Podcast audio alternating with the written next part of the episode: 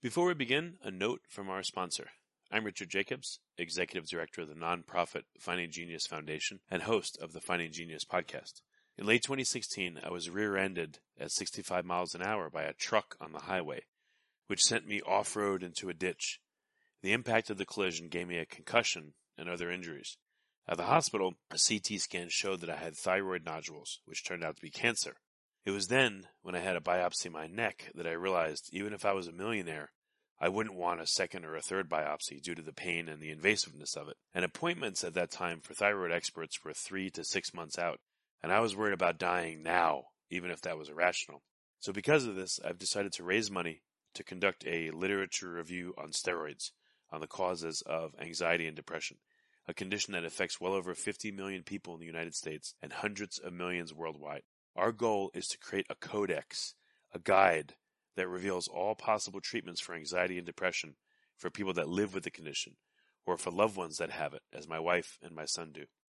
To find out more about our fundraiser, visit findinggeniusfoundation.org and click on current initiatives. And now to our guest. Forget frequently asked questions. Common sense, common knowledge, or Google. How about advice from a real genius? 95% of people in any profession are good enough to be qualified and licensed. 5% go above and beyond. They become very good at what they do, but only 0.1% are real geniuses. Richard Jacobs has made it his life's mission to find them for you. He hunts down and interviews geniuses in every field sleep science, cancer, stem cells, ketogenic diets, and more. Here come the geniuses. This is the Finding Genius Podcast with Richard Jacobs. Hello, this is Richard Jacobs with the Finding Genius Podcast. I have Andy Smith. Uh, he's a research and uh, teaching farm manager part of uh, Kwantlen University. Uh, he works on sustainable agriculture and food systems. So we're going to talk about uh, his work and ask him some questions. So, Andy, thank you for coming. Yeah, glad to be here. If you would tell me a bit about your, your background first, how did you get into uh, looking at sustainable agriculture?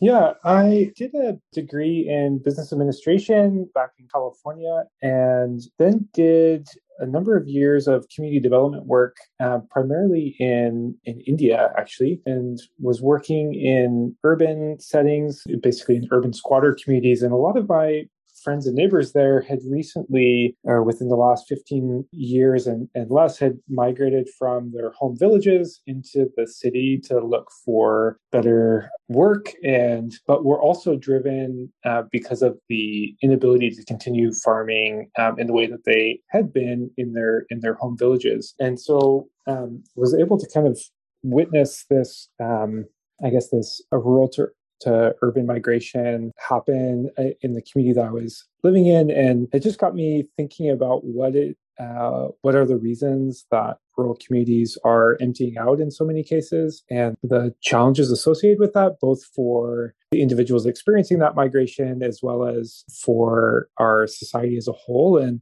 just got me curious about what it would look like to help make rural communities a bit more resilient and able to, to continue farming and, and to have more um, small landholders rather than when we see rural areas empty out a lot oftentimes that coincides with a lot of what's the word like accumulation land in fewer and fewer hands. And so uh, is this what you're working on right now or is this uh, in the past no just in the past and so it just got me as i was starting to see some of the the issues associated with rural populations and in, in india i thought well i would be interested to learn about farming and what's actually involved in farming. What are some of the challenges that farmers are facing? And so when I moved to Canada, I got a job at a small scale environmental, well, small scale farm that was run out of out of an environmental conservation organization in South Surrey, British Columbia, and worked there for a number of years before coming here to Kwantlen Polytechnic. And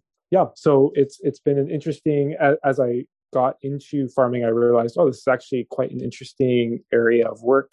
A couple of questions about uh, the old project. What what were some of the reasons why rural communities uh, weren't sustainable and people moved out and didn't farm anymore? Yeah, I think there were a number of reasons that we heard from from folks. One was just as as the population grows, then these land holdings are divided among more and more people, and so those you know each family as the generations go on each family has less and less land to farm. And when using a more conventional farming method that's that's larger scale it becomes untenable quite quite quickly if you only have you know a couple of acres to farm. I had heard about other systems that where people were farming intensively on on smaller scale holdings and and so that kind of piqued my interest. I think another significant reason in in india was um, just the general environmental degradation and the loss of uh, fertility and also water scarcity issues. And so i think that was that was a significant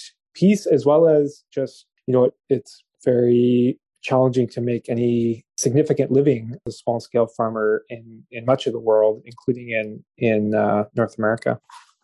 Well, I, I um, saw so, um, a show about the Paani Foundation, which means water, in India. They did a lot of rainwater collection with swales and things like that, and that enabled uh, you know the people in these areas not to become migrant workers when things dried up.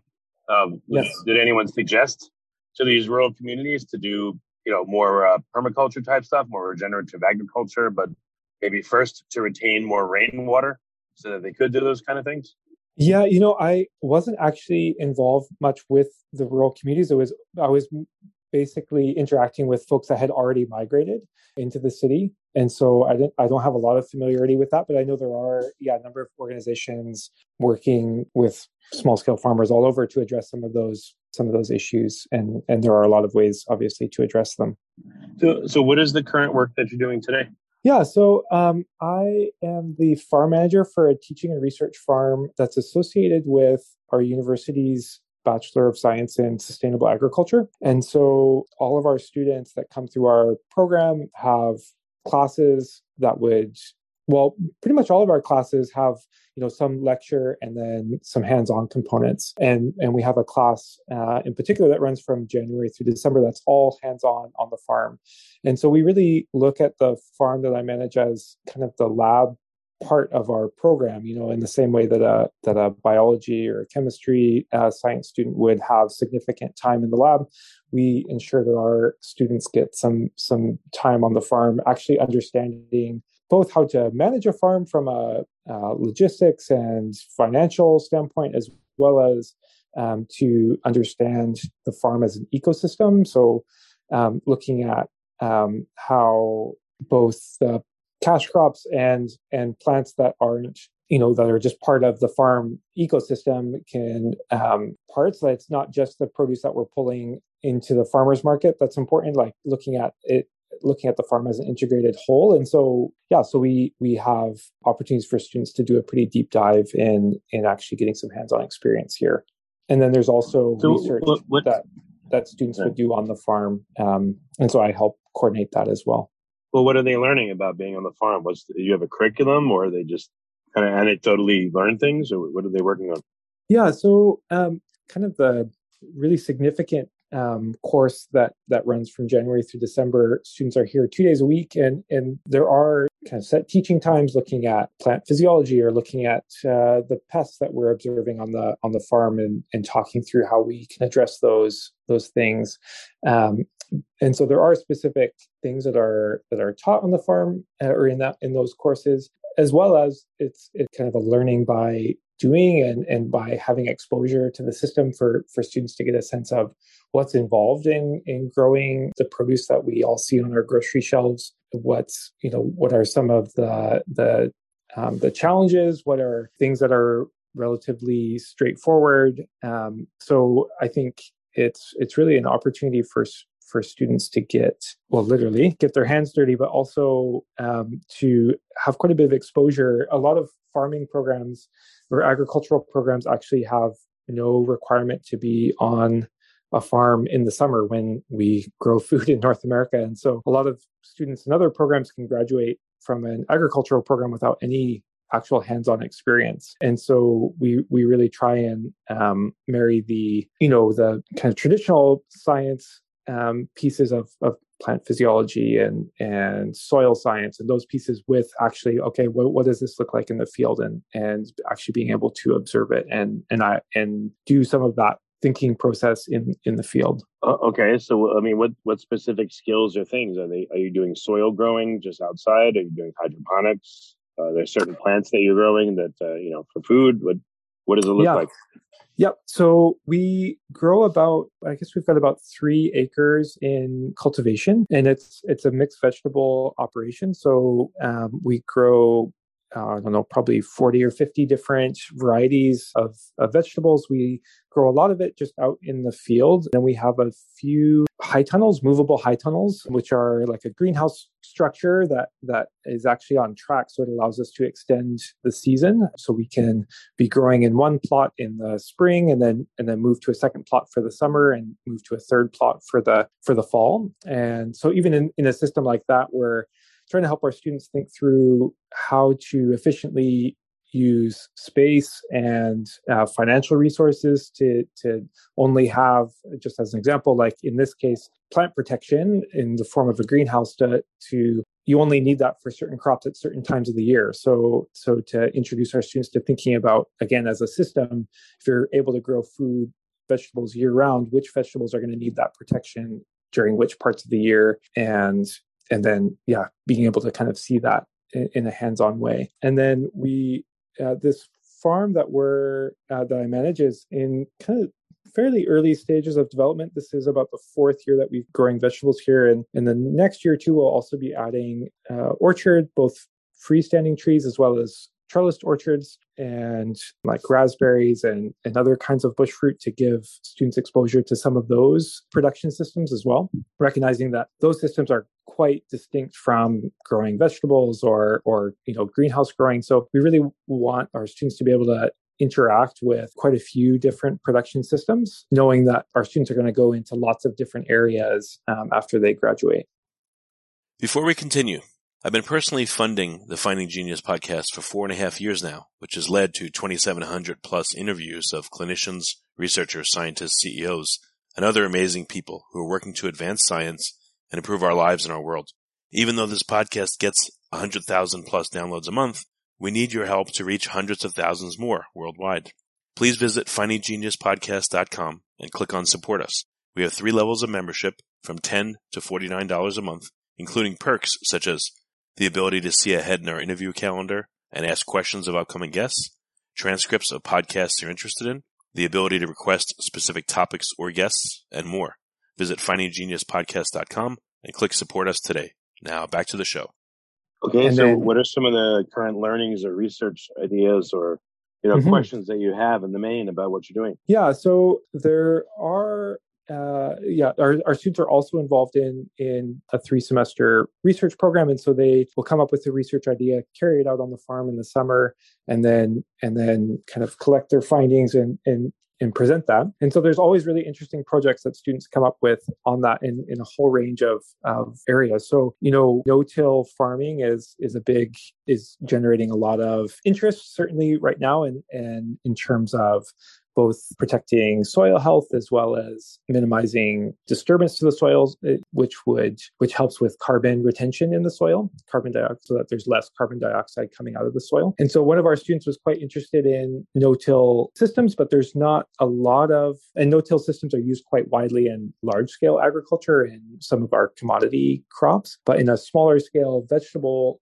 farm they're not as as widely used and and there's some particular challenges in that. And so he went through a process of looking at various no-till methods to look and looked at how does this impact plant growth uh, these different methods how does it impact the time both for weed control as well as for planting uh, versus tilling and and overall plant health. And so i haven't i think he's still in the process of putting his findings together but that's an example of the kind of research that that might happen. Another student was quite interested in minimizing the amount of peat that we use in our propagation mix. So peat although it's a natural product is is is formed over such a long it, it grows so slowly that essentially what like- is peat?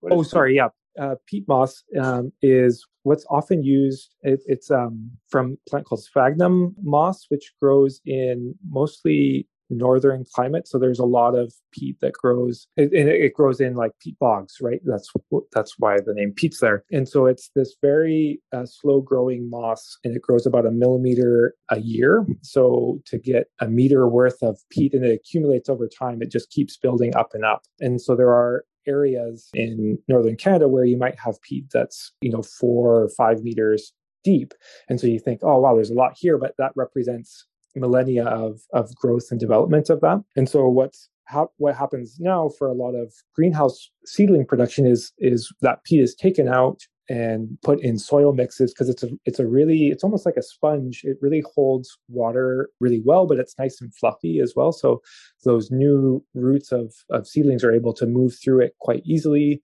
and and it holds that moisture that the, the seedling needs at a young stage. And so it's used as as part of our potting mixes in in growing seedlings and, and in nurseries and that kind of thing. Um, are you so, using it as a cover crop or are you using it as just potting no, it's not a. It's you wouldn't.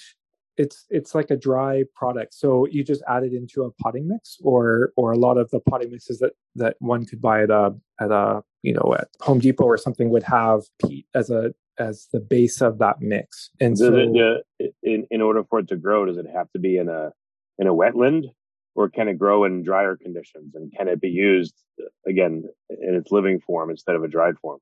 Oh yeah, that's a good question. Yeah, no, it's a it's a pretty adapted species to to wetlands. So it um, can tolerate uh, standing water, and it um, and it uh, grows in a much more acidic environment than a lot of plants, um, which wetlands tend to be quite a bit more acidic, and so it kind of uh, peat sphagnum peat moss really kind of inhabits this particular niche within the, the wider ecosystem and, and, grows where a lot of other plants wouldn't be able to grow. But if you just took that plant and planted it in in a field, it it would just dry out. It, it, it doesn't even. We are experimenting actually with transplanting some some sphagnum from one part of a bog that's quite close to our farm to another bog that's just just nearby and seeing if we can propagate it in that way but it, it's quite finicky to propagate I don't know if that answers your question.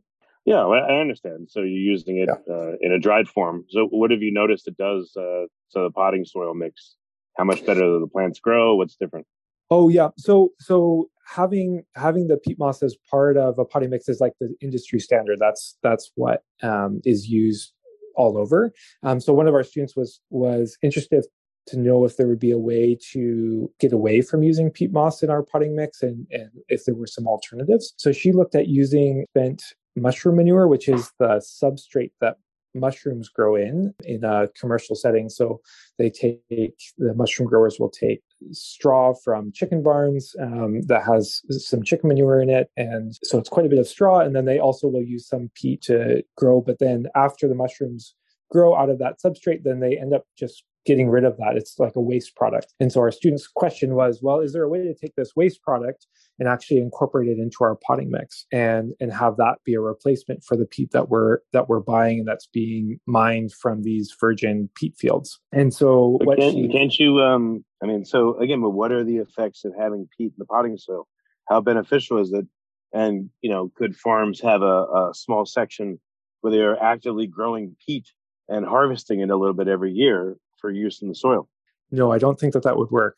Um, oh, is it too think, slow or, or what? Yeah, both it's too slow and and um, you can't basically what you're harvesting is all this you could kind of think of it as like dead leaves or dead branches further down the stem. It's a very small plant, but uh, you know all the stuff that's at below the top of the growing point. And so when it's harvested commercially, they're just taking out huge sections of it. And and i think most farms wouldn't have a have a location on their farm where they could even where it would even take necessarily. Um, a lot of where the peat that that we're using um, in our farming systems is coming from from northern areas where there isn't other other forms of agriculture happening. Yeah. um, uh, again can can has anyone compared soil potting mix with and without peat? And how much of a difference does it make? Is it dramatic yeah, exactly. or just a little yeah so that was that was our um, that was our students question was okay is there a way to get peat out of this out of the potting mix and what are some alternatives so she used this mushroom manure and and then just used and then she did some that was just a straight peat. She had a couple variations, and she found that just removing all the peat from the mix and just having the mushroom manure along with some, you know, nutrient amendments actually did have a pretty significant negative impact on the plant growth. Um, but having a 50-50 blend of of peat and this mushroom manure was the plants actually did even better than the kind of the traditional potting mix that we had been using. Um, and so, mm-hmm, yeah, so it it um, allowed us as a farm to source a, a, waste product basically for free from a from a mushroom farm and and reduce how much peat we're buying um, and also would be an opportunity for for other growers to to do the same if they're making their own their own propagation mix. What um, about um mycorrhizae um, inoculants to the soil? Has anyone looked at that? Yeah certainly that's an area of interest. We uh, haven't been looking at or we have we haven't done any research on our farm about that but that's certainly the one of the main reasons to go to a no-till system like what i was talking about before is that it helps preserve some of the mycorrhizal networks that are in the soil. And, and if you're coming through with heavy equipment and, and heavily disturbing that soil um, you know it's going to be breaking up all those all those very uh, delicate filaments. But yeah i think there's a, a whole lot of um, it's a huge area of of gaps in our understanding certainly as a in our science we just there's so much happening with mushrooms and, and mycelium that we are just kind of beginning to understand. Any other um, modifications to your soil that seem to be working really well? So you mixed you know some peat and some of this dry mushroom mix uh, that seems to work really well.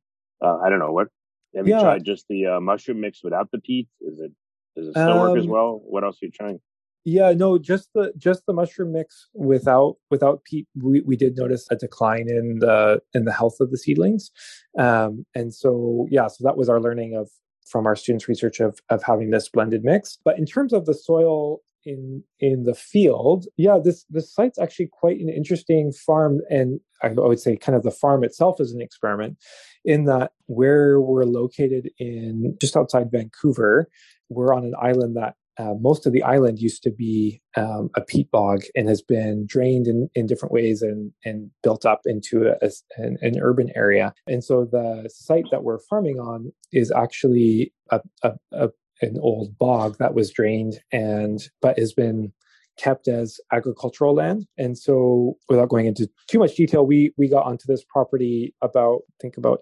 seven years ago. Um, but the native soil, the peat soil, was quite heavily contaminated with with heavy metals from past use of the site. Um, there had been like a firing range, and so there were heavy metals in some of the the um, gun shells and stuff. As well as if you farm a peat soil, the only way to do that for most crops, most vegetable crops, is because it's a very acidic soil, and most most vegetable crops um, like a pretty neutral um, soil. So lots of peatlands are farmed, um, but they are farmers will put in lots of lime, which brings up the pH and nutrients, um, and then it ends up being this really this soil that that is quite productive. But because peat is basically 100% or 80% carbon, um, if you are farming it, there's you're you're going to be causing a lot of that peat to break down. And of course, when carbon breaks down, it becomes carbon dioxide and releases greenhouse gas. I mean, that's it just the carbon dioxide is released from the soil into the atmosphere. So when we had the opportunity to farm this site, we said, okay, well, we can't farm it because of the heavy metals, and also we don't want to farm it uh, just as the peat because of of the the negative greenhouse gas emissions that would be associated with that. And so we worked with the city, who's the owner of this property, to actually import um, mineral soil, so soil that doesn't have any organic matter in it, but so you you know it'd just be like sand or clay and didn't have nutrients in it either. It just uh, it was uh, fill from uh, construction, a big expansion of the airport that was happening nearby, and so um, when I started about four years ago, that soil had just been layered on top of the peat and basically the the intention was to farm in this new soil that we had brought in and permanently sequester the the peat and the carbon that was in the peat underneath. And so it was interesting when I first started. It was it looked like a moonscape because there were no nutrients mm. in the in the soil. It was really like there was nothing growing. The, the first year, there were hardly even any weeds because the soil had come from, it had been dug out at the depths where there weren't you know weed seeds or anything like that and over the last th- uh, yeah three or four years now um, by adding lots of compost as well as pretty intensively cover cropping so using grasses like wheat or rye uh, as well as um, legumes like